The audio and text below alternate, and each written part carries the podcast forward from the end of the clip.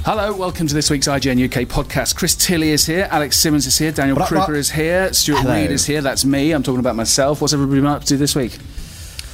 Oh, blimey.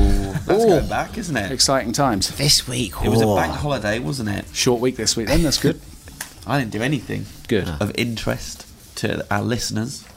But what about interest to That's to- never stopped you before. I was at Crystal Palace Liverpool, one of the greatest games of all time. Is that right? Yeah. Do you want Three 0 down with ten minutes ago. We snatched the title away from Liverpool by scoring scoring three won the goals in the last title. ten minutes. How do you feel about that? Weird because I wanted Liverpool to win the title over Yeah. Man City, but it was a very exciting game. But we're not here to talk about football. No, if you want that, go to the Football Ramble podcast. Exactly. Yeah. I Friends expect of the show. Woof. Is that a thing? That's what they do. Nah. Okay. Anyway, Alex, what have you been up to? Uh, well, well, not just with me. wow. It's going to be one of those podcasts, is it? Shall I just leave now? Alex has got to be out of here in 40 minutes. Uh, Me too. 14 minutes, actually, oh, because he after that. So I just- can't be doing it. Uh, I've played some Project Morpheus, as of you. Yes, we have. So, Project Morpheus is the VR headset for PlayStation. And uh, obviously, it was revealed at GDC um, a couple of months ago. And then we got the chance to play it. So, we played Eve Valkyrie, yes, we did. that's space shooter. Eve Valkyrie. Valkyrie. Eve Valkyrie. Oh, Eve Valkyrie, right. Yep. Valkyrie. I thought it was some sort of northern game. Eve Valkyrie. it is made in Newcastle, by the way. Is it? Yeah. Eve. There you go. I, I was trying to do a northern accent, but don't have to. It's also very difficult to it's difficult to say Eve with a Newcastle accent, isn't it? Eve.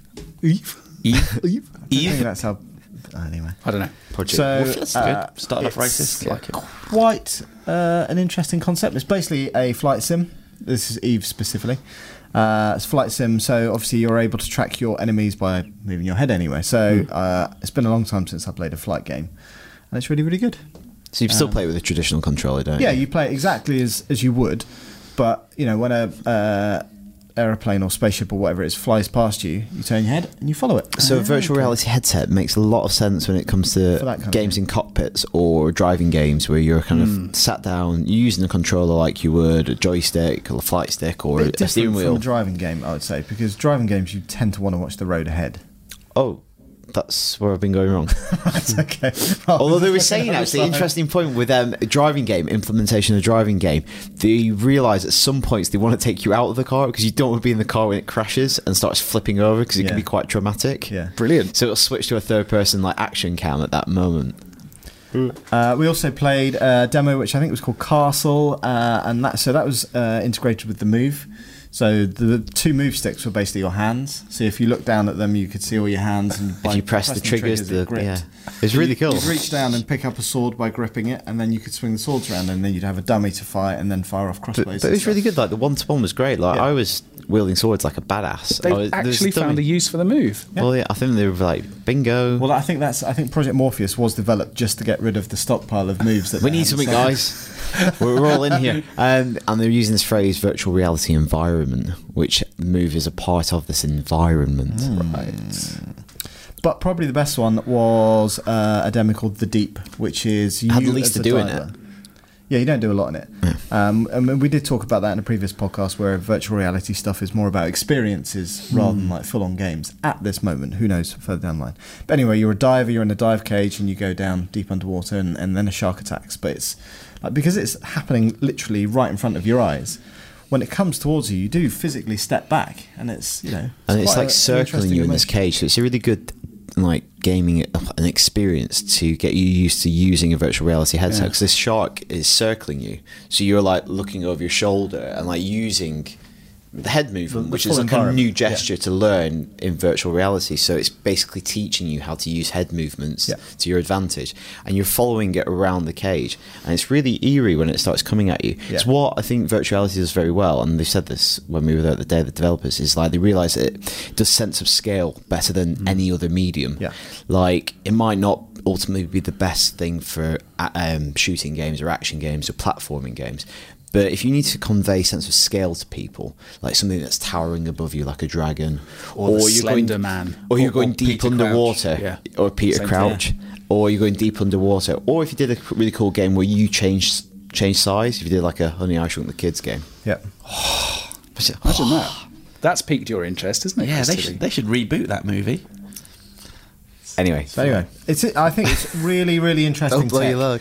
Uh, we've got a video of me playing the deep. Uh, Doing on the some little site. smiling. But you, unfortunately, you do look an absolute idiot with the headset. look on. There's like a no villain. getting away from that. Apparently, All right. the, the, the guy that was demoing it, because obviously I couldn't see what was going on. Apparently, I was staring right in his face. For You were quite a right long next time, to him. because I didn't know he was there. Very aggressive, Alex.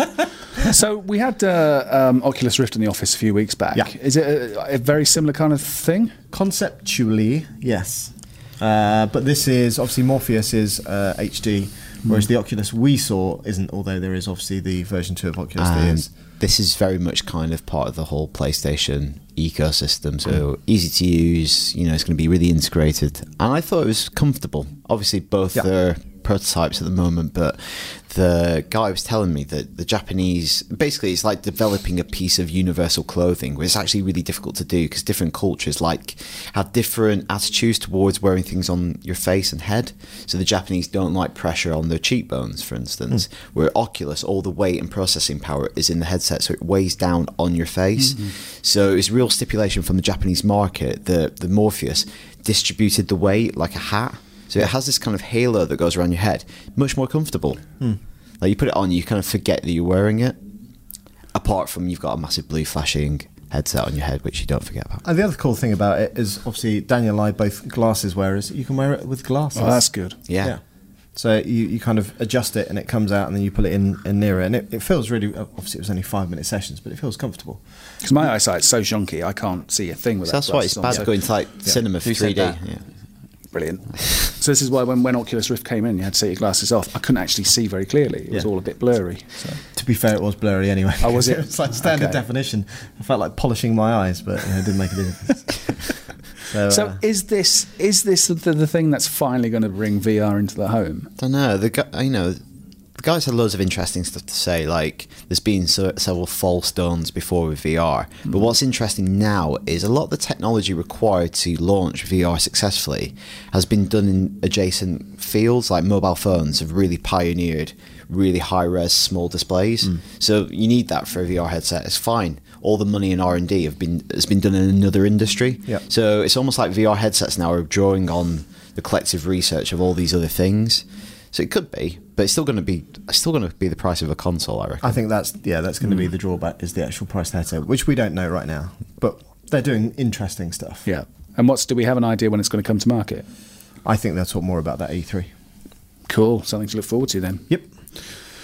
So that's what we've been up to this week. What's the rest of the universe been up to this week? News. So, uh, after much speculation, Call of Duty Advanced. Uh, what was it? Advanced Wars? It's not called that, is it? Adva- Advanced Warfare. of course. Advanced Wars, I wish it was Advanced Wars. Anyway, uh, has finally been revealed, and it's uh, the new Call of Duty developed by Sledgehammer Games, and it takes a the well-known franchise into the near future. So, obviously. Um, About 50 years hence, or 30, 40 years hence. yeah, so if you look at kind of what it is, obviously the game itself is going to be Call of Duty through and through, but the tech in there is much more advanced. So you get things like exoskeletons. Uh, so not like massive mech suits, but stuff that enhances. It, you you become the ultimate kind of soldier, I guess. So you can do like enormous jumps and punch Yeah. through walls and shit like that, which is pretty cool. Uh, other stuff that's exciting is you can uh, cloaking devices, but they're kind of fairly de rigueur these days in most shooters. Hmm. Um, drones, bots, uh, little kind of sucker things on your hands that allow you to climb walls. Spider-Man. Like so, it made for an amazing trailer.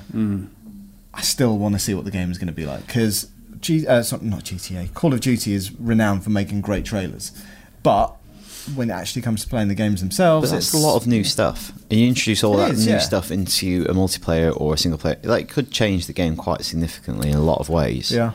Like, vehicles in multiplayer. That Don't have is- that in Call of Duty. Because the thing is, like, Yeah, uh, like, Black what- Ops introduced a lot of new stuff with like branching storylines and um, you know the kind of weird uh, tactical levels. Um, but that to me took it too far away from the core Call of Duty experience. So it's a fine balance of trying to introduce something new but keep making it feel like a Call of Mm. And Duty. it's game. got Kevin Spacey. it does have Kevin Spacey in it. He looks well, considering it's set 50 years in the future. He doesn't look a day older. No. He looked about that age for about 10 years now. He has, Uh, though. hasn't yeah. Yeah. But you know, it looks a good performance in the game. Obviously, raises it above the kind of standard. It does feel video very game much fare. like his House of Cards performance. Right. Still got those cold, dead eyes. But with Kevin Spacey, it's what you'd expect, isn't it, really? Just like The Deep. Yeah. like a doll's eyes. Yeah. Are you excited for Advanced Warfare? The game, not the actual, not you know. if we were The, going the to future kill the war inevitability. tomorrow, Yeah, All right for you lot. I'll, I'm going to be there in the trenches. That's true. We're too old. No, I've I'm got going to fat be feet. right alongside of you Got in a fat big feet, mech sorry. suit, punching the shit out of people. Uh, I'll be a conscientious objector, of course. Um, Chris is going to be an unconscious objector. She's going to sleep through it. War, what war? Uh, probably more excited than other years because because one new engines it'll look much nicer than previous games because I feel like a lot of those games started to look Yeah. just very similar in superficial ways, and I think all the tech stuff like it will change the game, Yeah. for better or There's for hover bikes worse. In there. But surely, because so there will be a hover bike level, I've no doubt. But that would just be like a level where you're on a in a yeah, jeep, that'll be, yeah. Yeah. but rather than in the or a jeep, you're on hover speeder bike. level in Star Wars. Exactly. Yeah. I don't know. Is Call of Duty Impress me. Is, is Call of Duty done? Do you think are they are they kind of grasping at straws now? I know it's still ridiculously popular Well, franchise, they'll- but has it has it pa- plateaued? It's probably it might have peaked. Like sales figures indicated that it has reached some kind of apex, and it's of which it's dipping off. But it will hover around that for some time because the fan base is so big. But something else will come along, and the moment it starts make you know losing money or not making as much money as something else does for Activision, you know resources would be reallocated. Yeah. Because you're a, you you never play multiplayer with Call of Duty, do you? You only ever Not play really. the single player campaign. Yeah. Yep. Yep. Yep. Yep. Same here. What about you, Dan? Um, single player blast through it. Yeah. But that's obviously that trailer is all. Oh, it hints at some of the multiplayer stuff. So they had like some portable cover, which looks like this kind of thing that you just throw in the ground, pull it It's a across, bit like and cor- bit stab of it back corrugated in. iron. and suddenly it becomes like rigid and you can hide behind Okay. it. So it looks like a roll out He's- tent or Yeah, something. he's, Oh, you, what you game is pull, that? you pull What it game- out. You what pull it game out. had that? And- It gets rigid, and you hide behind it. Not qu- happens quite often to me. Not as often anymore. What game was it that had like a force field kind of thing where you threw it and it did that? Every game ever. I was going to say loads of games. Yeah, Halo? I can't think. One Yeah, yeah, Halo's it got must have that, been yeah. Halo, probably. Speedball. Did it? I don't think it did. No, sorry, I was wrong. Speedball 2, you're thinking of. Yeah. That's- Wasn't in Speedball 2 either. But anyway, Uh, hey, do you remember the uh, NES? the Nintendo Yes. Entertainment System. That's I had right, one. yes. Did you? Does it still work, Chris? I don't know. Have you still got any Probably. cartridges? Probably. Probably. Well, well, here's good good, for you. good news. Oh. If, if it doesn't work anymore, Chris, you can buy a new one. There's a company called Analog Interactive, and they're bringing a brand new uh, Nintendo Entertainment System to market. And I've got a few pictures of it here. Why? It's, it's it's made. Don't ask me Why? that. I, I don't know. It's made from a solid piece of aluminium, mil, machined aluminium. Okay. And it uses the original microchips that were found in the original NES. So it the, doesn't uh, just play NES games, does it? It plays Super SNES, NES games E or as well. Famicom. yeah, it does. Yeah, Famicom, games as Famicom well. NES. Plus, you can get an NES. HDMI output for it, so you can plug it into your modern telly. Okay. But it all gets sorts of a things like that. unique signal from the box, doesn't it, Stu? A unique, does it? Um, Yeah, but surely, I haven't like, read It the that gets, bit. a, it gets a signal from it that you couldn't even get all the original Nintendo Entertainment System. Yeah.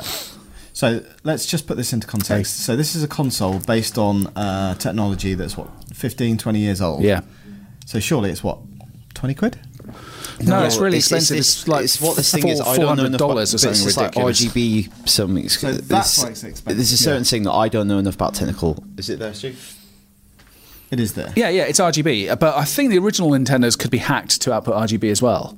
I don't. with, a- with a soldering iron. Not without spending a lot of money on equipment. I, to be honest, apparently. like GameCube was the first Nintendo console that started to do it properly. I'm not sure about NES and that, you know that's really old. You see, Is you're it- being a bit flippant about this. Stuart, I am but do you being not flippant find a about bit this. of an affinity with this? Like you're, well, you're a vinyl fan. Yeah. So would you not invest in a decent setup to play old records? So why are you being so Mm. no, E quite but also dismissive- it's not. dismissive It's of also investing in a setup to play new records because vinyl is still being pressed. this? yeah, but okay, s- but And somebody like Beck, for instance, the, the album he brought out recently. you- Morn- hang is- on, the, the, the, the Beck album, Morning Phase, which Yeah. was brought out recently. They actually mastered it differently for vinyl to, to sound better on Okay. vinyl. So These you want- cartridges aren't mastered to be better in this Nintendo yeah, but do Entertainment you, System. but, it will but look you only better. but you do Well, it would look play old better, but wouldn't records it- but on your wouldn't it vinyl look, setup. But wouldn't it don't look you? better if you just had uh, an emulator? Not necess- necessarily, because purists would say you have to experience it in its original form, and want to play the original version of it. Well, I, maybe I, I've, uh, it just doesn't really appeal to me. No, I'm I not can't saying f- it, I'm not saying that, def- Stuart, I that mean, like directly, certain but old the things. principle behind it. I That's- thought it here's- would. No, because no, I do like certain old things, but not all old things. There was a bloke. I went to this fair at the weekend, this May fair in Walthamstow, and there was a hipster there, absolute tosser. And I swear to God, he took out a snuff box and was doing snuff. Yeah, I know. I mean, that's- I know somebody who does that. A utterly preposterous thing to do. And I kind of think, you know, i it's. I like vinyl because it's got a warmth that But people digital sound doesn't have. But Well, this, exactly. this is people gonna, like you know- playing original NES games because they've got scan lines and have a warmth that a digital emulation or a re-release won't have. that's okay. Then they can go ahead and have it if they want to spend. Cool. Oh, I'm just saying there's an $400 equivalence there between what you're saying and what they'll be trying to achieve. I don't know because you can emulate scan lines as For well. God's sake. but that's what that does. So it's it's not actually doing it properly; it's emulating it. No, it's- but what that's it's doing like is that's like retry- getting a record player that that adds clicks and pops. I don't know. I feel like I'm having an argument with someone who hasn't actually read the story, though. I have read the story. know what I it was have read the about. Oh. story. It's about somebody bringing out a Nintendo Entertainment System 15 years after the fact, Okay. But Isn't it's doing it? something that the original one didn't. outputting to HDMI. Yes. Right. But, but No. giving you a pure RGB signal, which you, you wouldn't be able to do. Okay, good. Is there any suggestion that new games might be made? I think there's a No. there- No. well, I think there's a kind of there, there's a, a like a homebrew community for a lot of these old consoles, aren't there? I know the um, But it's not going to work on this because this runs carts.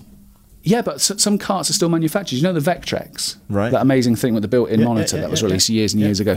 There is a homebrew system out there. There's people that make these games and they produce like 20 carts, which you can go on eBay and purchase and stuff like that. So maybe, maybe there are people out there doing the same thing for this. I just don't know. This but is- there you go. If you've got But it is the same price as Few a quid. PS4, or PS4. Xbox 3. Yeah. Xbox One, sorry. yeah. I'm not But it's sure. nice looking. I mean, it is, you know, hewn from a solid piece of aluminium, which is nice. And you can play Duck Hunt on it. Duck Hunt! There you go. That's going to become our beyond, I think. Maybe we should open every podcast with Duck Hunt. Let's not. Let's not do Next that. piece then. of news. Let's never do that. So, You're building up Well, a story. We've gone out of order. Um, so, uh, Nintendo reported their financials like a lot of video game companies did this week because it's the end of the quarter. Um, it said that the lifetime sales of the Wii U sit at 6.17 million, which is under its estimate. Quite a lot under its estimate of 9 million. Um, so, just 2.7 million Wii U consoles were sold in the last year. This has resulted in an operating loss of $457 million and a net loss of $22.8 million. That's a lot of money. It's a lot of money to be losing. Yeah. It's a lot less than other companies lose and operate still at. Who? Um, Sony used to op- operate a huge loss year on year. Hmm. Yeah, that's Like- a big loss. It is a big loss. That's the thing is Sony are still operating at a loss, aren't they? Yeah. No PlayStation, But they've is taken- making a yeah. profit, but all the other stuff not so. Did they release any kind of statement or anything with the, with those figures coming out? Yeah, they just said bollocks. Dole. It says that in- it hopes to return to the black with an operating profit of 394 million next year, and it's got more moderate um, predictions for the coming year: 3.6 million Wii U consoles, Every year it keeps 12 million getting 3DS Slightly more consoles. moderate What? predictions. Every year it keeps on downsizing its target for Wii U. Well, fair enough to them. They've not come out and been hubristic and gone, "We'll still do it." I know that. No. And they've they have taken steps. They've already had that conference call where they've said their new strategy and they've started to implement that. Already happening with more licensing Needs to happen a bit agreements, faster, mobile though, apps. I think. But how fast can you get stuff up and running in production, like toys and all this sort of stuff? Mm, I know, I get that, but uh, animated series will take X amount of months to make. but they yeah. should have been thinking about this two years ago, yeah. rather than thinking pinning everything on the Wii U. Well, you know, the, the big thing is, it, it, it- does that sound the death knell for the Wii U? Are we looking at a console that whose days it, are now numbered? Well, we've been saying that for a long time. Yeah. but you know, arguably, it's getting its best games this year with Mario Kart, Smash Brothers, And there'll Like, be Mario and Kart's great. Zelda will be announced. It. But it's still sold a third less than the GameCube, right? I, I Which was considered a, a, a flop. Yeah, but um, I'm trying to think what launched on GameCube. M- lau- Uh, launched with Mario Sunshine, I believe, and uh, Zelda was pretty close behind. So I just for a console, for a Nintendo console to launch with a Mario game, um, and I know the Wii U has had um, Mario games, but not quite a Mario Galaxy equivalent. I don't until think. well until the end of last year. Yeah, Mario World, Mm. 3D World. I still don't. In terms of the critical acclaim, I think it Yeah. garnered. Yeah. It's just not. I still don't see it as a Mario Galaxy, personally. It's yeah, you're right. It's probably derivative of an experience that was already around out there, so it didn't seem as shiny or as it's, it's appealing. like Mario upon- Galaxy, and same with Mario uh, 64, showcased that console. Yeah. Whereas I think um, 3D World is just a good Mario game. I think they're uh, they're putting out a lot of offers. That, for instance, if you pre-order and you buy Mario Kart 8, you get another great Wii U game for free, Right. Of your choice from like a choice of eight or something. So I think they're making it as appealing as they can without s- like cutting their noses off. Like, Yeah. Um, Because I guess the one thing they don't really want to do is to drop the price dramatically, because then that's going to make people think this is Yeah. this is Well, I think they've got to Knackered. get their big games out first. So Smash Brothers, then Mario Kart, and if it still doesn't sell, then they need to figure out what to do. Do you think they might actually bring out a, a version of the console without that huge controller? No, Because that would, that, I Well, guess, that that's- would it's hamstring it. just a Wii. So- Yeah. Yeah. With HD graphics. yeah, but s- still, everything's got HD graphics these Yeah. days. I don't know. I don't know what they're going to do. What are they going to do? What are they going to do? well, they'll they'll do what they always do. They'll continue to innovate and create, and then next time they might hit the mark. You know, a couple of failures don't make a bad company. I think they probably need a new CEO. I think they need, you know, it was when everything seemed okay. Hmm. So uh, Waters' kind of appearances in directs with a banana, a bunch of bananas and a leather jacket Yeah, seems yeah. quite charming and amusing. But then you're actually like. Why is he? You know, you need maybe someone who doesn't care about being in front of camera Yeah. and is a Yeah. hard bastard, Yeah. like your Mouchy was, really running the company Yeah.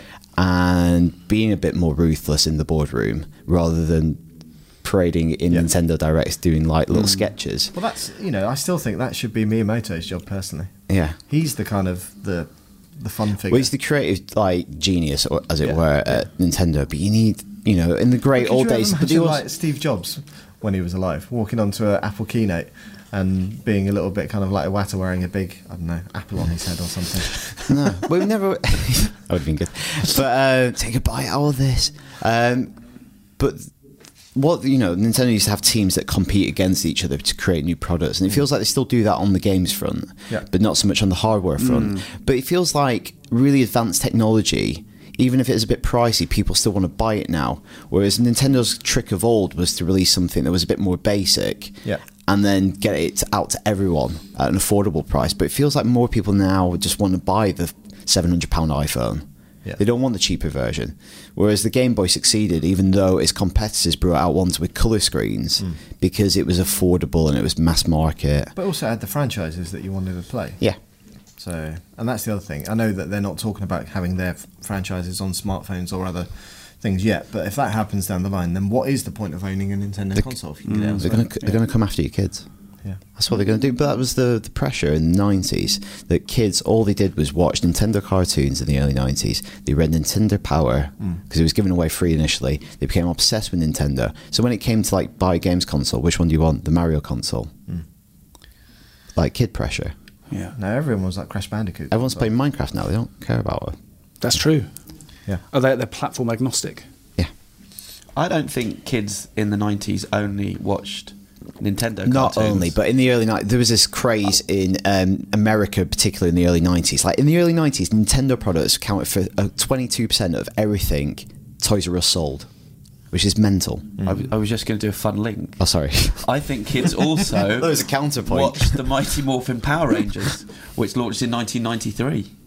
I had a couple of films out as well. I've Mm-hmm. never seen an episode of Power Rangers. I don't think I have either. Okay. Which we're, we're, a little, we're a little bit old for it though, aren't Yeah. I we? used to watch it every Sunday morning af- after um, Lost in Space with my dad while I had um, celery soup. Celery soup. I used to have celery So soup on fuck every Sundays. Sunday. I used to come back from church. Fond memories of the It was Mighty Morphin Power Terrible Rangers. childhood. Especially the Pink Ranger. Celery soup. I've never heard of Celery celery, soup. soup's brilliant. Is it? Yeah, it's really good. Did you have a favourite Power Ranger? Oh yes, um, Is it Lala? I quite like the red Power Ranger. Yeah. but then I also like the green Power Ranger. Have they not got names? I can't remember them. Would you I like the was Power quite Rangers young. to come back?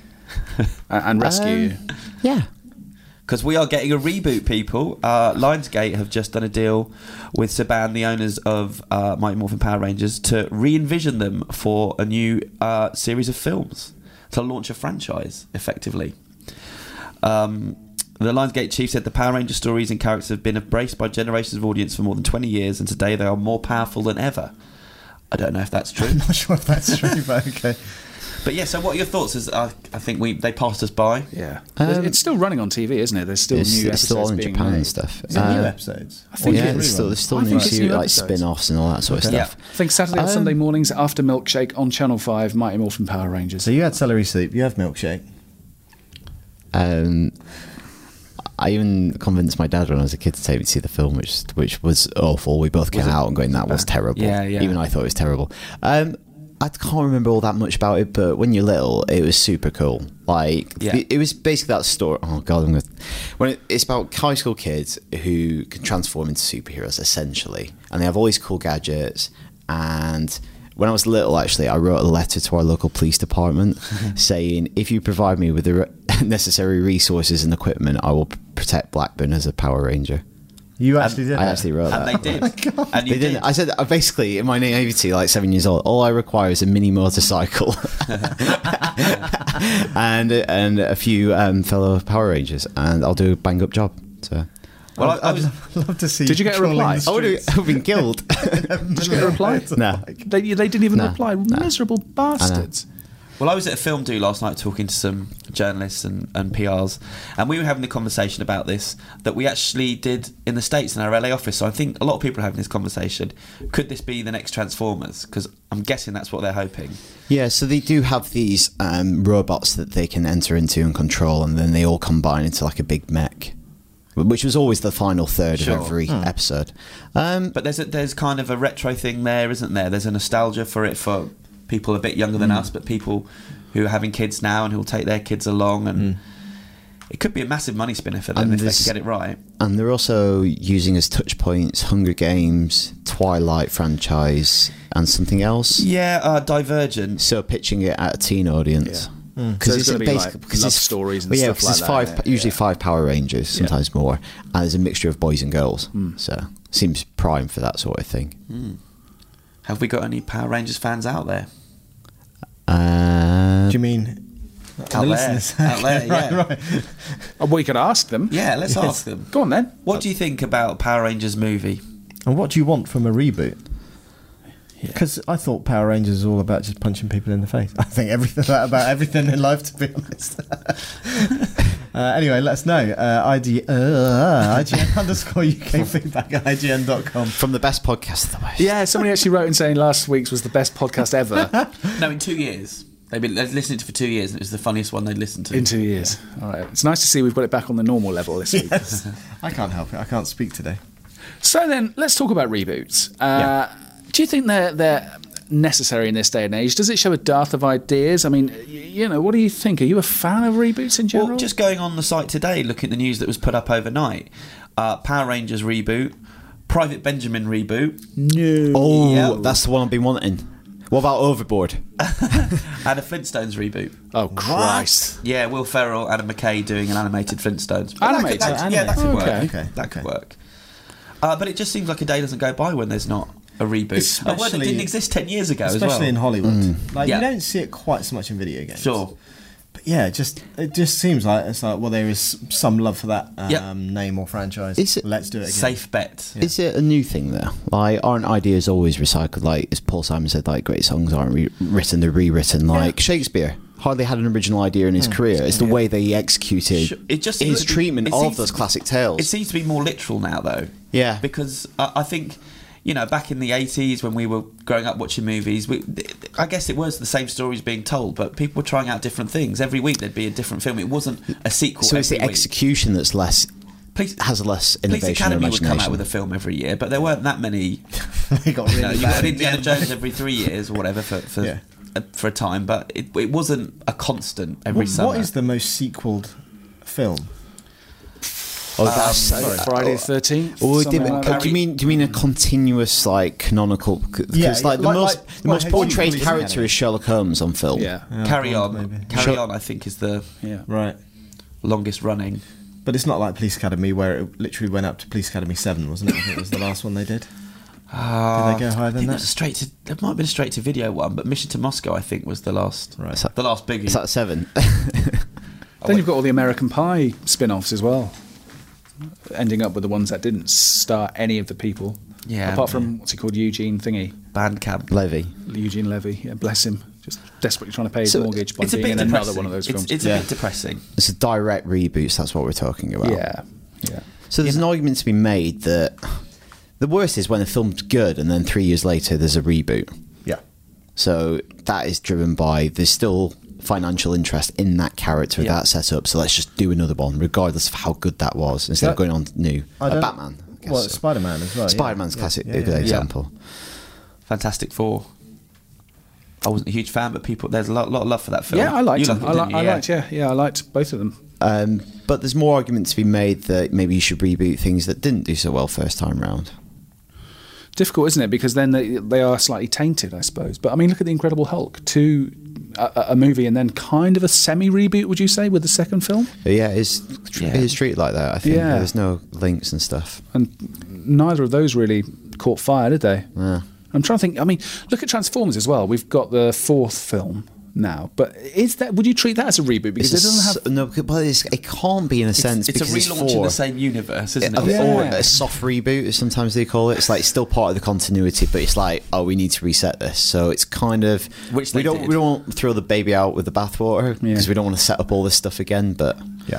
Well, we'll see in the Sunway Transformers, but I wish they would by d- in doing that they brought in a new director. Yeah. because it look the trailers it looks exactly the same, doesn't it? But Yeah. with Mark Wahlberg rather than Shia LaBeouf running I, around. actually, I've been writing a th- piece on the history of the Godzilla films, and they've done it several times. That's like up to thirty odd films now, or Yeah. something ridiculous, um, or late twenties. And they've had different se- like sequences, where there's had a versus sequence and the original sequence, now the Millennium sequence. Hmm. So they kind of reboot it all the time. yeah. But I mean, if they're a force for good, what would you like to see rebooted? What what positives would we like to see happen in this world? I know you had some, Alex. Hmm. Uh, I've didn't got you? some. Yeah, it's the game that I go on about all the time. But Dungeon Master is the game that got me into doing what I'm doing right now. But uh, so I want it to be. It's really hard because I want it to be rebooted. I want it to be look amazing, but it will probably be a bit like Skyrim, which I don't particularly like. Right. Uh, Um, because I, the thing I loved about it then, it was something a brand new experience. Uh, it was like a real time uh, role playing game, and uh, a lot of it was turn based back then. So I don't know. I don't know if it, if it would be possible to satisfy me. Would it be Same. more like Dark Souls?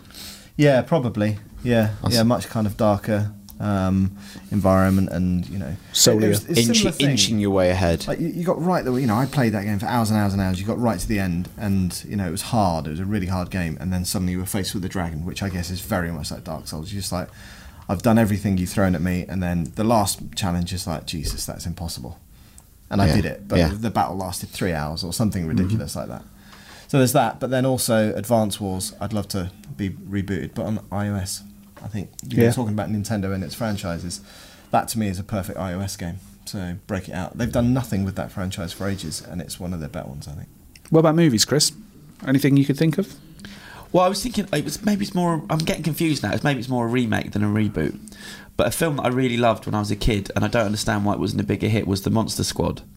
Oh yes. uh, Um, it came out a year after The Goonies, and if that had had Spielberg's backing and the film was exactly the same, I think that would have been the one that people have all this nostalgia for Yeah. because the kids aren't quite as bratty, and the story's much more interesting. It's a bunch of kids fighting uh, Dracula, Wolfman, Mummy. Yeah. So I'd love to see that either a sequel in present day, like they're going to do with Goonies, Yeah. or even or even a remake with with a, with a massive budget. Yeah. Watching all those Universal monsters, you know, a ki- bunch of kids taking them on.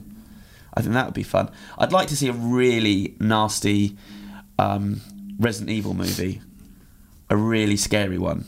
I Because want to see a haunted, ha- proper, proper haunted house one. yeah, Yeah.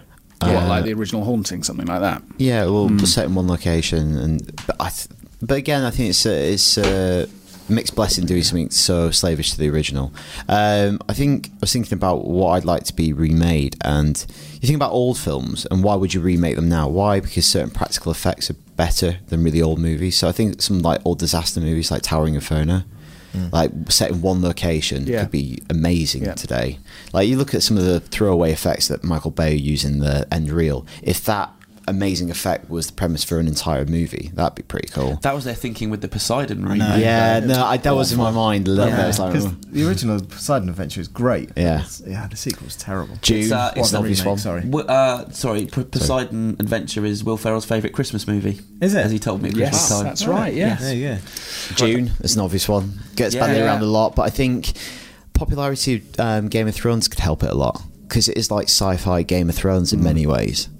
Mm. I wish I wish Alexander Jodorowsky had done his version of Dune. There's a Yeah. there's a documentary coming out about yeah, that soon. uh, isn't there? and it's called Jodorowsky's Dune. Dune, yeah. Some friends of mine made it, and ev- I'm, I didn't catch it. Fantastic! So everyone's saying it's as good a documentary as you can see. Look forward to that. I'll tell you what I was going to talk about w- w- with regards to these reboots. What seems to have happened recently, uh, stuff like the Robocop reboot and things like that, is they've toned them down. Stuff that was a, a, a- a kind of more kind of adult, more gritty film back in the 80s and 90s, they seem to have toned them down to appeal to a wider audience to get more bums on seats. And we've had some feedback about that as well, Chris. Yeah, I have from Matthew Rose, who says, uh, "Being 32, I've grown up on 80s and 90s action films like Predator, Terminator, Aliens, etc., as well as cult movies such as Fight Club, Seven, Pulp Fiction, and RoboCop. I'm not one of those snobby people who are stuck in the past and wanting to accept contemporary trends like the rise of the superhero genre, as I consider some of them to be highly entertaining, if somewhat light and fluffy affairs. My only hang-up is fewer and fewer films are being made with an 18R rating, as it seems no longer financially viable for the film companies to do so. Do you think this trend signals the slow death of the 18-rated films that adults like myself grew up on? You definitely do. So you see that in games as well, like the, the whole Dead Space thing with it being survival Yeah. horror and slowly eking out into being more of an action game and losing its kind of core. And I think that is a shame. I wonder if that's something to do. I, I've no researched about this up. Is it something to do with changing demographics of cinema goers? probably. That it's maybe younger kids going to cinemas, and cinemas are enforcing age restrictions more stringently. Do they? I don't know if they do. I don't know.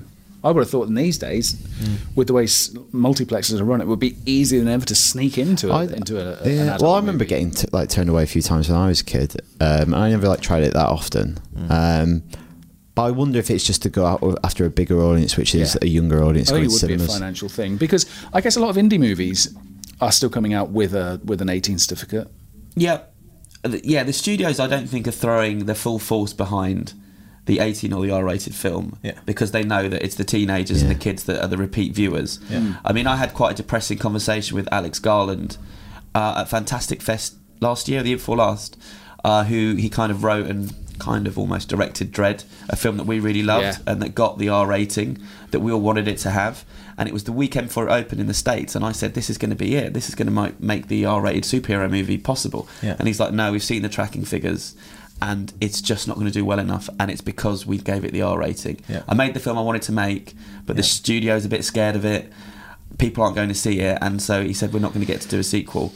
And he was really depressed about it because I don't know. Mm. For me, that maybe that does. I think that's interesting because it it just shows that mo- that there's still a taste for that movie because it's found an audience and it's resonated and it's gained traction and a following elsewhere. So it's not like tastes have changed. It's the kind of the the Is way it the way it's it's, being consumed? served up. The way it's consumed because you know that that it strikes me that Dread has made ha- has earned its following on on home ends.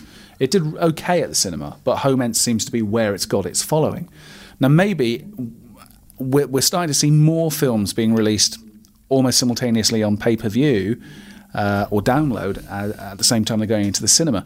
Now, maybe that's going to help 18 certificate movies or R rated movies because immediately you've got a larger audience because people that just traditionally have given up going to the cinema or just don't want to go to the cinema have the chance to Hmm. watch that film on its opening weekend. And maybe in time when the tracking data allows people to, to use the pay per view and, and download figures as part of their weekend's takings, we might see things change slightly. I wonder if it's harder to make an 18-rated film now as well. Hmm. I think if Goodfellas was released now, that would probably be a 15. Yeah. and that was an Yeah. 18 back in the day. Quite a few of the films we talk about here. uh, As 18s, I think might be 15s these days. I feel like it's come down a little bit yeah, in terms it's of certainly a, a lot more what was acceptance. Wolf of Wall Street? That was an 18. Was I that an think. 18? Pretty sure that, that was an Yeah. Hmm. 18. It doesn't seem to be films that are violent so much that get 18 certificates. It's films that portray drug use. Oh, and- it's sexual and violence. Sexual, Sexual violence. violence. Yeah, Yeah. Which is fair enough. yeah. A bit like this podcast. Put Um, it- put so- it away, Stu. How can you tell it's not? So let us know what you think about reboots and let us know what film or game or TV show you would like a reboot of as well. The usual address IGN underscore UK feedback at IGN.com.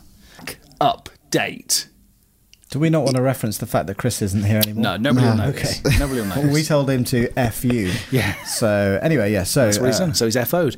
Uh, first bit of feedback is from Stephen Martin. He says, after listening to the Star Wars A Lost Hope episode, that was last week's podcast, pos- podcast It- number it was indeed. 229. It was Yes. indeed. I'd love the next Excellent movies. title. He said, I'd love the next movies to address the fact that there are humans living in a different galaxy a long time ago. As a kid growing up in the 80s, that always bothered me.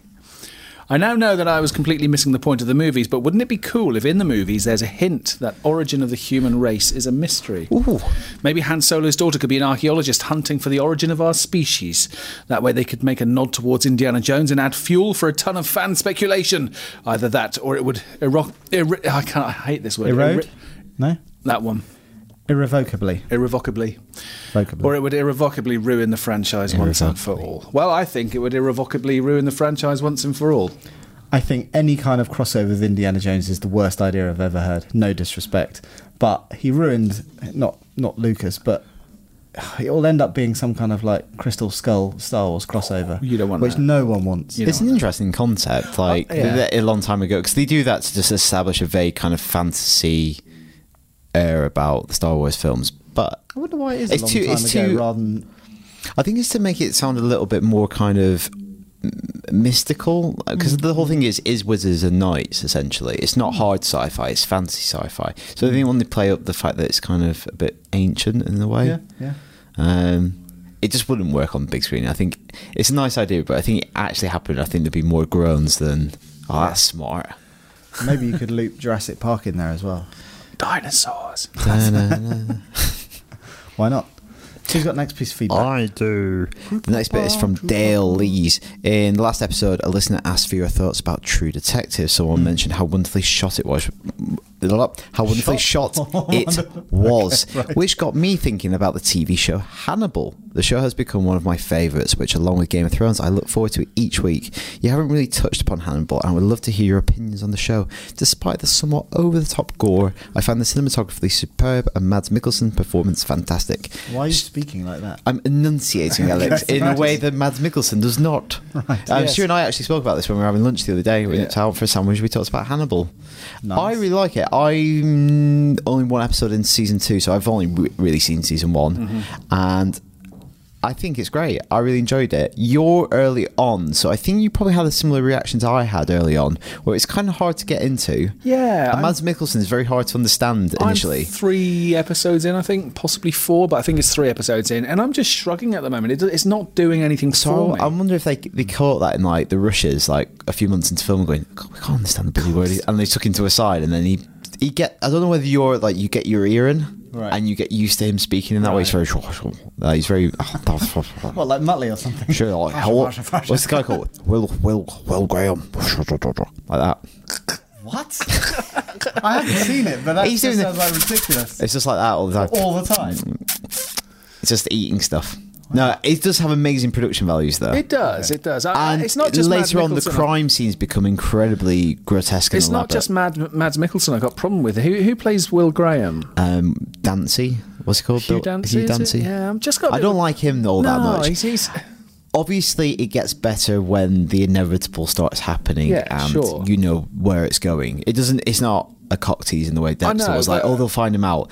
They have to progress that pretty rapidly because everyone knows who Hannibal Lecter is. You can't.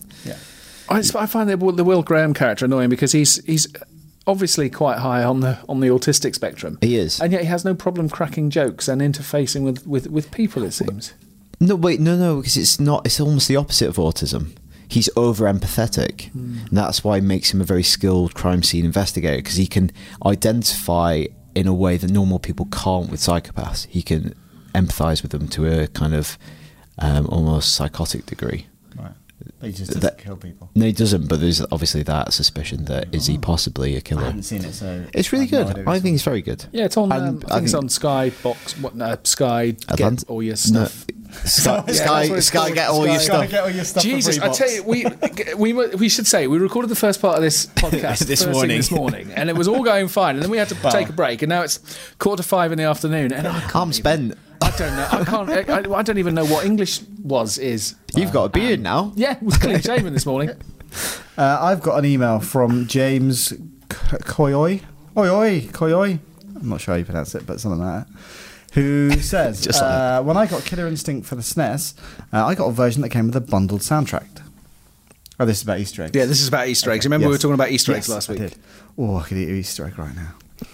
Uh, being super excited for the game, he immediately popped it into his CD player. Oh, he popped the CD into his little boombox. Uh, to my surprise, my not so state of the art RCA player showed 40 tracks. So RCA was that a make? It was in Canada. and the Ontario, Americas. Canada. Right, okay. Uh, so he immediately skipped all the tracks to get to 40 and found a hidden track that was later uh, he later found out called was called Humiliation. I can't speak either. this is going so well. Uh, That, that meeting soundtrack- must have gone well with Tony. yeah. that soundtrack was at once one of my favourites of all time, and although Humiliation is not a great track, I always get a kick and a smile when I pop the CD in. I had a CD which had 99 tracks. There were 12 songs on it, but And it was bitch really- wasn't I one. was going to It was- say, I was waiting for that. But it was it was um, I think it was a band. Do you remember a band called Cracker? I think they were called, and they had a hit called Low. It was like in the early nineties. It was a good song, but they Willie released an Car- album. Willie Carson. But they released an album, but they just put loads of they, they put loads of like one second blank. Uh, tracks on the What? disc, so you'd sit there, and the first track would play track one, and then your CD player would go two, three, four, five, six, seven, eight, nine, ten, eleven, Like twelve, and then possessed. the next one, and then fourteen, fifteen. That 16. sounds painfully idiotic. I don't know, it was, it was just people having fun. It's, we- we oh, didn't have in the world Xboxes. of in the world We of didn't have Stuart Reed, Xboxes back then. there's a fine line between having light-hearted fun and being a hipster wanker. Yeah, and it, it's true. it, it's on a knife edge. It is women fantasy No. defense. Yeah, exactly. if I- you, if- you don't know what you're going to get. No, with you them, don't. You can't, Because he is unpredictable, isn't it? Yeah. And sometimes I think it's just a mixture of 'cause that to me- caprice and just being a bit of a dick. Caprice. Didn't she used to be the Wonder Bra model? I don't know. She went out with Tony Adams. She did. She that's did. Right, yeah. For, He punched why? above his weight. Or- Not- not saying she was fat or anything, but- or Oh, he punched her. He just tended to punch everybody, though, didn't he? Anyway, right. More Easter eggs. This is from uh, Taylor from Orlando in Florida. Cool. A a worldwide audience we're getting. Not after this show. Of mind. both the Canada and the America. Yeah, that's right. My Easter eggs of note Vigilante 8 was a game with many Easter eggs. Intentionally built in, shooting down a windmill would cause the blades to land on a nearby enemy and that kind of thing. But my favourite Easter egg was one that was most likely unintentional. In several levels, but especially in the dam level with the flying saucer, you could approach the invisible wall that surrounded the entire level, and if you doggedly pressed against it for several minutes, you would slowly inch your way through an invisible morass from which you would eventually escape into a vast desert with the level seen from the outside as the circular arena that it really was. My friends and I would load up on ammo, exit the arena, and battle each other in this barren zone. Yeah, Do you know that? Vigilante- do you know Vigilante, that? it was a great game. Was it? Yeah.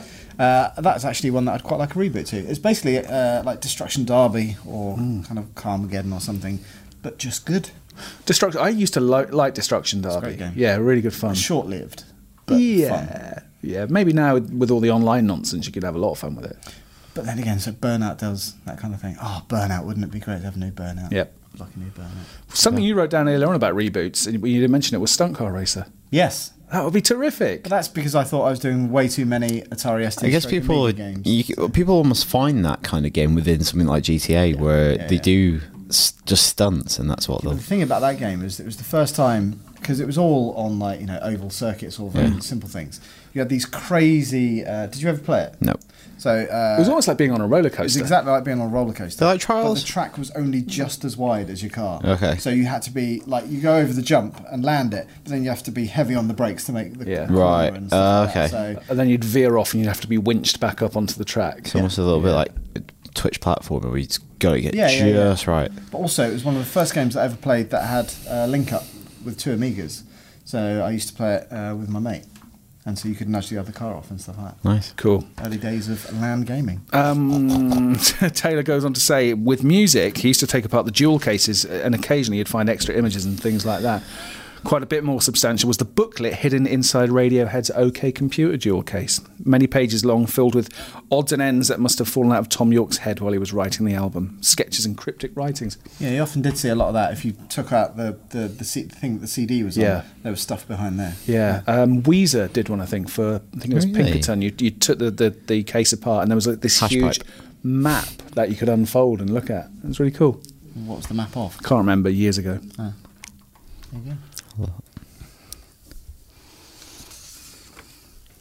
There'll be a brief moment while everybody looks around to see who's got part number five.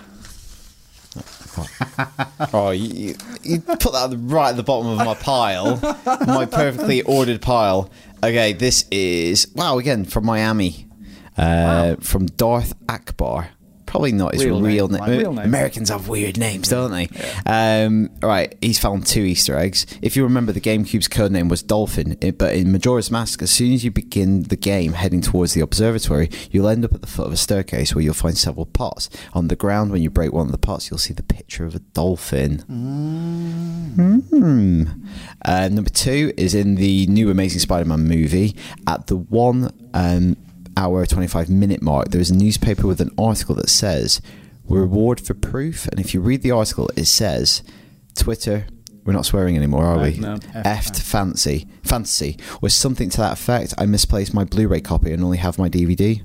Oh, So it must be the first Amazing Spider-Man movie, not the new one, which is why I can't give the direct quote. It's visible but barely. Weird. So What's that? I- yeah, I don't understand what's why that a that's an Easter egg. reference to? Reward for proof. Twitter effed fantasy. Is that something to do with when the film was coming out? I don't really know what that's with regards Don't to know. Darth. yeah, Explain let us that. know. Mark. Yeah, Darth. Yeah. uh, Go, go and buy Is it a the trap? Blu-ray again. That's it. yeah, just for this. Uh, Anthony Wilson uh, reaches out from beyond the grave. Um, Hey? I don't think it's the Anthony Wilson. I think it's AZ. But his real name is Anthony Wilson. He says, The first water egg I found, I think you mean Easter egg. wow. was There's in- autocorrect for you, Yes, folks. exactly. Uh, I was in GTA 3 where I found a wall that you couldn't get over. Eventually, I found that if you lined up a van onto the wall, you could hop on a bin, then up onto the van, and then over the wall. Once over the wall, there was a message on the wall, on the wall that said, You weren't supposed to be able to get here, you know. And they uh, supplied a screenshot, Oh, yeah. which is there. And it does indeed say, You're not supposed to get here. Uh, not that great, I know, but it doesn't end there. Okay. So someone at Rockstar obviously remembered this because years later, uh, the PSP version, Liberty City Stories, he went to the same spot, did the same thing, so hopped on a bin, on a van, over the wall, and there was another sign there that said "Hello again." Oh, that's nice. That's is a nice cool. little Easter egg, I isn't wonder it? if you can hop back over once you've got over there, though. That's like a long-running know. Easter egg. But that is probably my favourite water egg. Nice. Um, next one is from Byron. Nice burgers. Again, on the subject of Easter eggs, this is one that's really cool actually. The only one I've ever noticed, and simply because it was in connection to the greatest comedy of all time, in my opinion, Kingpin. Um, during one early episode of True Detective, Woody Harrelson's character returns home to find his partner, Maca- Matthew McConaughey, has cut his lawn. To quote Woody, you don't go mowing another man's lawn. He says the exact same line in Kingpin just before punching Randy Quaid's character in the face. I think that's a really good one because What? True Detective and Kingpin are very, very different. Just knock my microphone over. Good catch it's there. Balanced on a knife edge, this thing. One wrong move and it could all go. Dan, you've got the second to last piece of feedback there as well. Um, this is from Jamie Morales Nevares. Probably said that wrong. Sorry, Jamie. He, he recently purchased seasons one to three of Game of Thrones to watch before I started watching the fourth season on Sky. This got me thinking whether we would ever see an extended version slash director's cut of the TV show, similar to The Lord of the Rings. I think the format of Game of Thrones would be perfect for this. What are your opinions? I couldn't really see it happening, and the reason for that is I think the budgets on TV shows are so much tighter. You shoot than what they you are. need. You, yeah. Yeah. you, Yeah, you yeah. don't overshoot anything, and Yeah. you, you kind of know the timings a lot better than you do with a feature film as well. You Yeah. kind of you, feature films, I guess they're they're made in the edit suite, but I think I think TV shows are Mm. It's probably, probably a bit more tightly scheduled, isn't Yeah. it, and managed. Especially with Game of Thrones, where you've got multiple productions running simultaneously across the globe. Yeah. Like it's- that's that needs to be a bit more military, I guess. yeah. Really cool thing the other day. I was actually thinking about it as a feature for IGN, and then I noticed someone else already did it. Was um, so many characters have been recast in Game of Thrones, Uh, not just like the obvious ones like Dariona Harris, Right. who's Khaleesi's like love interest. So many of them because early on you've got all these characters who appear. And they're not really going to be important or major players for like four years, so you don't cast a big actor because you can't say, "Can you be free in four years?" Yeah. So so Yeah, many sure. of them have appeared, and you won't recognise it. But um, this feature showed screenshots of really famous characters Do you know early what? on, I didn't e- even notice that. and like someone like the, the Mountain, Gregor Clegane, Yeah, yeah. um, brother, um, the, the Hound's brother, Oh, the Hound- the right, yeah, huge yeah, guy, yeah, hu- yeah, huge yeah, guy. yeah, yeah. He's been recast like four times now. In the show, Yeah, really? yeah, we've not seen his latest incarnation Okay. yet. Right. I have not noticed that Yeah. at all. Right. I see that in EastEnders all the time, but not in Game of Thrones. I know. So there you go. This is why I have so much trouble following Game of Thrones, isn't it? Because all the characters keep saying, "Who's that? It's Who's hard that?" enough in the first place, Sure. let alone like changing everyone. Where are they now? Uh, the last bit of feedback I'm going to throw open to the audience, actually. This is from Benjamin Adams, who loves us lots. He's from Aw. Essex, but not Thank the you. orange bit. He says rem- he remembers a while back you were talking about films that got a r- rough ride when they first came out, but actually aren't that bad. And we apparently mentioned Waterworld, which is something of a guilty pleasure of Benj- I like Benji's. Waterworld. Do you? Yeah. I like when that big fish comes out of the water. I don't think I've ever seen it. He was watching it last night. Well, it was probably a few nights ago now because he, he wrote this a few days back. And it occurred to him what a flipping fantastic game world it would make. Imagine the Ubisoft formula applied as a framework with a little Fallout thrown in. You start the game, a shipwrecked mutant fish fellow with nothing but a little rowboat, a vast, o- vast ocean to explore, and a whole host of activities to partake in. With various smoker outposts scattered about round to be liberated, small and large floating cities to explore and trade your materials in. Plus, as a mutant, you have to keep a low profile and can't draw too much attention as you'll have the whole place after you. You can explore underwater cities to find raw materials and things to trade, all to upgrade your boats to an epic vessel until you're king of the seas. There could even be a multiplayer aspect where you can have sea battles or team up to raid the hugest smoker fortresses. So he wants to know what film, book, or comic world would you like to see made into that kind of sandbox game? I think that's a terrific question. And one which I think we should definitely throw open to the listeners. Also, I, I do think Waterworld would be great if you used the Assassin's Creed kind of Hmm. engine, but made more of the ocean and less of obviously of the cities. Yeah. You know, well, you know, like they're making the Mad Max game. Yeah. I really like a really good Terminator game set in the future where you're playing John Connor and you've got to like go out onto missions into no man's land, avoid the robots, the Terminators, and Skynet, infiltrate bases. Basically, sometimes you just go out to retrieve sor- uh, resources to keep your base alive, so humanity alive. yeah. If you don't, if you fail that mission, you don't get the food. Kind of a bit like Papers Please. The people in the base die out. You have less people to draw on to go out on bigger missions where you might need to switch between characters, break into Skynet. Yeah. Sounds this is great. game. This is- sounds I need to good. work right treatment on this. Yeah. Quick, do it. Um, Patent pending. Yeah, that'd be awesome. Wouldn't it? There you go. Let's throw that open then. Film, book, or comic world. What one of those would you like to see made into a sandbox game? Terrific idea. IGN underscore UK feedback at IGN.com. Uh, yeah, let us know. Can, and we'll obviously read out the best ones and we'll probably point and laugh at the rubbish suggestions. Yeah, but just not read them out. 'cause Yeah, it's not read mean. them out. We're not, we're not nasty. Yeah. But thanks for all your uh, feedback. It really is appreciated. And we do read every single bit of feedback we get, even if we don't mention you on the show. Yep. Okay, time to uh, look at what movies and games are out this week. Chaps, would you like to take care of games? Peggle Is 2. The Games, Peggle 2. which has been out on Xbox One for a while, but it's coming to That's not Xbox Three. exclusive. Peggle 2 is a great game. It's out on but- 360. Yeah, it's coming out on Xbox 360. Okay, good. So now it has access to however many millions of people own Xbox 360. They should get that vo- that bloke who does the voice for Peggy 18 to do it. Peggle 2. Is that you? Did it sound like it? Is Well, that that why you- obviously Is this sounded why like you me. keep having doctor's appointments? yeah, I'm going do- to do voiceovers. Is that Yes. Stuart again? Yeah. Was it what was the advert you did a VO for? Was it uh, like hose pipe or something? Yeah, it was um, uh, uh, What was it called? I can never find it when I want it. power washer. What was it called? Washer. What was it Hose lock pressure washer from a few years back. I'll embed that in the story. Anything else out? Uh, yes. Uh, also out is let me see your list. Thank you. Brilliant. Uh, Titan Attacks is coming out on what's that coming out? All PlayStation platforms, so PS3, Vita, PS4. It's kind of little. it's not li- Titan Four. No, no, Do it's not like get a little confused. kind of uh, arcade type game, a little bit of Space Invaders. Don't know much more about it. I haven't played it, but I know it's coming out this week. Okay. Uh, God of War. Uh, finally coming to Vita. About So time. Obviously, been on home consoles, been on PSP already, Mm-hmm. but now coming on Vita. So if you haven't played God of War, which is I find crazy, if you're a PlayStation fan, you haven't played any of those games, you should definitely check it out. Do you know, is it a new kind of God of War? Or is it the. oh, it's a no, no, it's- collection. it's It's, the- like a it's HD remastered cool. bundle of the older Which- ones which for are Vita. Fantastic games. Yeah. But I find it incredible that if, if you're a, a Vita owner, you should probably play God of War by now. But maybe not. Fond memories of you playing God of War 3 in the office. Uh, Ascension. Oh, that God of War Ascension was it? And it's got a War One and Two, obviously. It's just the PS2 ver- God of War games. Yeah. Okay. Um, Bound by Flame, which is the kind of cross-platform release for this week. It's a fantasy RPG. It's on current gen, next gen.